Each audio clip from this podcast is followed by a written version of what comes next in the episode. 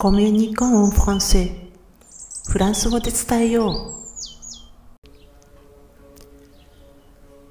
ボンジュール、こんにちは、ひろみです、えー、今回はフランス語の勉強法として、お世話になった星の王子様っていうタイトルでお話していきます。まあ、このポッドキャストを聞いてくださってるあなた、おそらくフランス語に興味がある方だと思うので、たとえまあ、星の王子様を読んだことがなくても、フランス人が書いた動画であるってことはご存知ではないでしょうか。まあ、私は確か中学生の頃だったと思うんですけれども、初めてこれを読みまして、何度も繰り返し、繰り返し読んで、まあ、見た、いたんですけれども、その挙句に、もうあまりもう好きというか、あの、大切すぎて、もうこそれこれ以上読むのがもったいなく感じてしまいましてね。本棚の片隅に、まあ、収めて、時々取り出して、ちょっとだけ眺めたり、ね、あんまり落ち込んだりとか嫌なことがあったりすると、まあ、ごくごくたまにですけれども、ゆっくり読み返したりっていう、そういう付き合い方をして大人になりました。まあ、でもこれは、もちろん、翻訳版の星の王子様のことでして、そもそも自分がフランス語版を読むことになるなんて想像さえできませんでした。まあ、今考えても、まあ、大学の第二外国語はフランス語にしたんですけれども、本当に全くの偶然で、星の王子様には全く関係のない選択でした。私の専攻はフランス語ではなかったですし、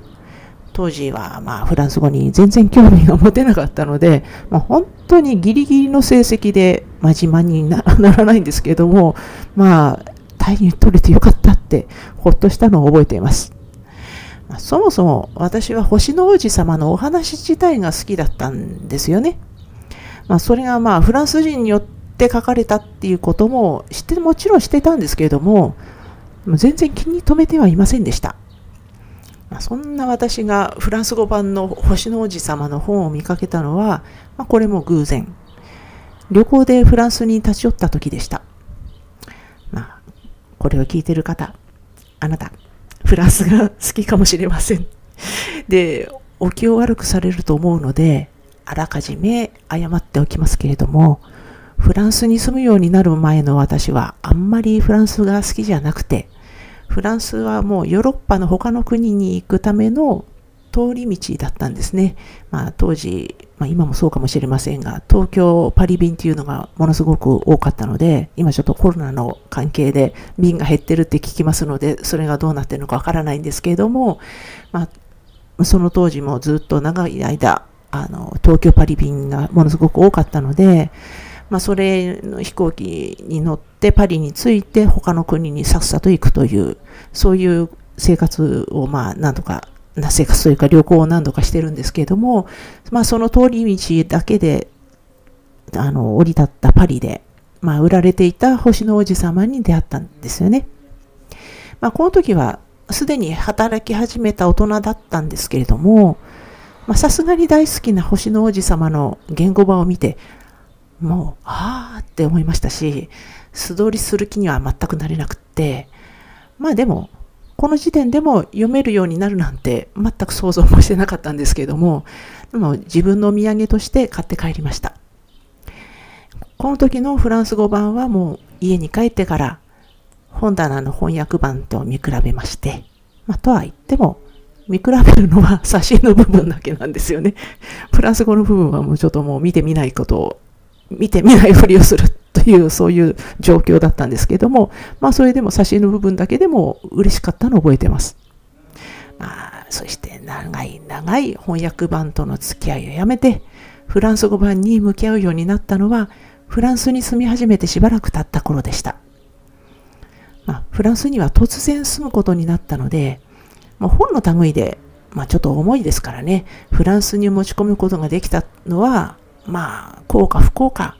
辞書と薄い文法書だけだったので、まあ、フランス、フランス語版も翻訳版も実家に置いたきりになってしまっていました。まあ、別にフランスが好きで住み始めたわけではなかったんですけども、まあさすがにでもフランス語を勉強しないわけにはいかないので、まあ好きではないけれども、あの勉強というか一応できるようにはなりたいと思ったので、好きな本なら頑張れるかもしれないって思って、もう一回フランス語版の星の王子様を買い直しました。まあ何しろ中学の頃からね、まあ数えきれないほど読んでましたし、よく知ってるお話ですし、大人向けの童話ってはまあ言われてますけれども、童話は童話だから、まあ文が難しいわけはないなって思ってました。あそういうふうに、まあ、自分の大学ではないんですけれども、フランス語の授業で教材にしていたっていう、まあそういう先生のお話も聞いていたので、やってみる気になったんです。まあ、この時点で私のフランス語のレベルは一応文法書はまあ読んだけれども、まあ、大学の時代のもうフランス語っていうのはもう全然もう本当に吹っ飛んでましたから、まあ、それで一応まあフランス語に来ることになってったので一応文法書は一通り読んだっていうそれだけの入門レベルでした。まあそれで自分がフランス語版を読んでいるっていう感動とともに始まったわけなんですよね。そこの星の王子様っていうのが。まあそういう、そまあそのフランス語版の星の王子様のお付き合いなんですけれども、残念ながら数ヶ月後に中断を強いられました。まあっていうのもですね、私は結婚とほぼ同時にあのフランスにやってきて、で、妊娠して、で、まあ、出産をしたんですけれども、まあ、住み慣れない海外でワンオペ育児だったんですよね。まあ、この頃の主人はものすごく忙しくって、まあ本当に長期の出張までありまして、周りに親族が一人もいないという環境で本当に一人で育児、まあ初めての育児が始まったので、まあじっくり勉強するっていう余裕はなかったんですね。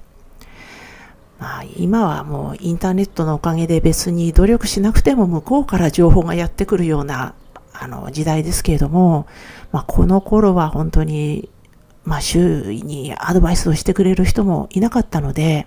本当、あまり準備もできずに出産をしましたし、育児がスタートしてしまいました。なので、もう、星の王子様やりたいなとは思ってたんですけれども、とてもそれどころじゃなかったんですよね。まあ、で、その後、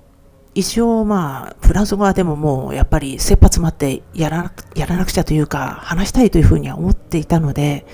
まあ、出産後からもう一応、まあ、勉強と言っていいのかわからないですけれども、まあ、あの、自分なりに努力はしたんですよね。それはまた別の機会にお話しする予定ではいますけれども、まあでも、これが役には一応立ったようで、そのことを実感する日がやってきました。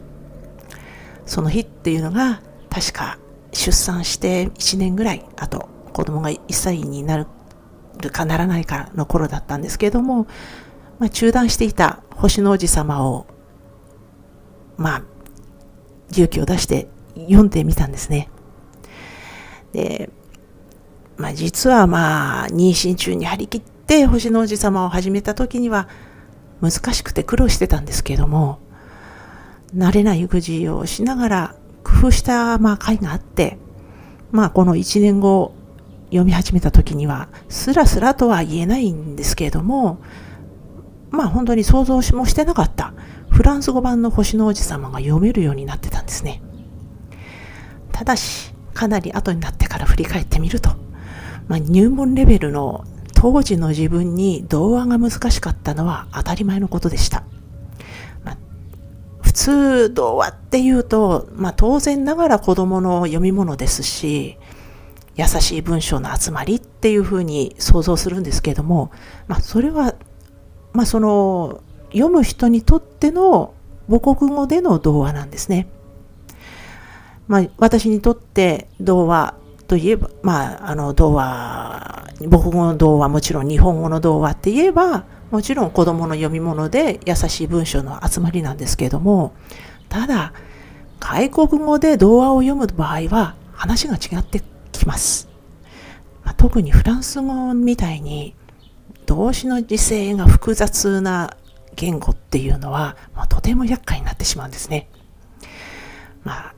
あ、例えば、日本語の童話は昔あるところにおじいさんとおばあさんがいましたって、まあ、始まるのが定番ですけれども、まあ、これ一文でわかる通り、童話というのは過去の話が多いですよね。母国語だと子供であっても気にしないで、まあ、あの時世を理解しているっていうよりも、まあ、これは私の想像なんですけれども、おそらくこういう童話によって子供たちは時世を学んでいる面が大きいんだと思います。まあ、観察していると、フランス人の子供たちは普段自分たちが、まあ、本当にそれ、それほど使ってるわけでもない、複雑な過去の時世を童話でお話として読んですんなりその世界に入っていっているみたいなんです。まあでも残念ながら、いくら中学時代から読み込んでいるお話であっても、あくまで 翻訳版に親しんできた外国人の私にはかなりハードルの高いレベルでした。まあ、いろんな種類の加工形が出てきて混乱してしあの混乱しちゃったんですね。まあ、ですので、もしもあなたのフランス語が入門レベルなら、フランス語版の星の王子様を初めから順番に読み進めていくっていうのはお勧めしません。でも、本当に美しいフランス語ですし、何より星の王子様のファンにとってフランス語で読める感動っていうのはもう本当に他に変え難いものがありますよね。まあそれなのにまだ難しいって先延ばしにしてしまうのもまあ言ってみれば悔しいところです。ですので他でやっている人がいるのかどうかもちょっとわからないんですけれどもまあ自分自身が回り道をしてしまった経験を繰り返さずに済むようにそういった方法を考えました。まあ、今回長くなってしまったので具体的な方法は次回にお話ししますけれどもまあ、もしあなたが入門レベルのフランス語を勉強している方で、あの、星の王子様のァンでいらっしゃるなら、えー、私が、まあ、やってしまった最初から読むという方法ではなくて、他にもっと近道になるようなあの方法があるので、それはまた次回にお話しします。もしよろしければ次回も聞いていただけると嬉しいです。では今回も最後まで聞いていただきありがとうございました。アビアンとまたね。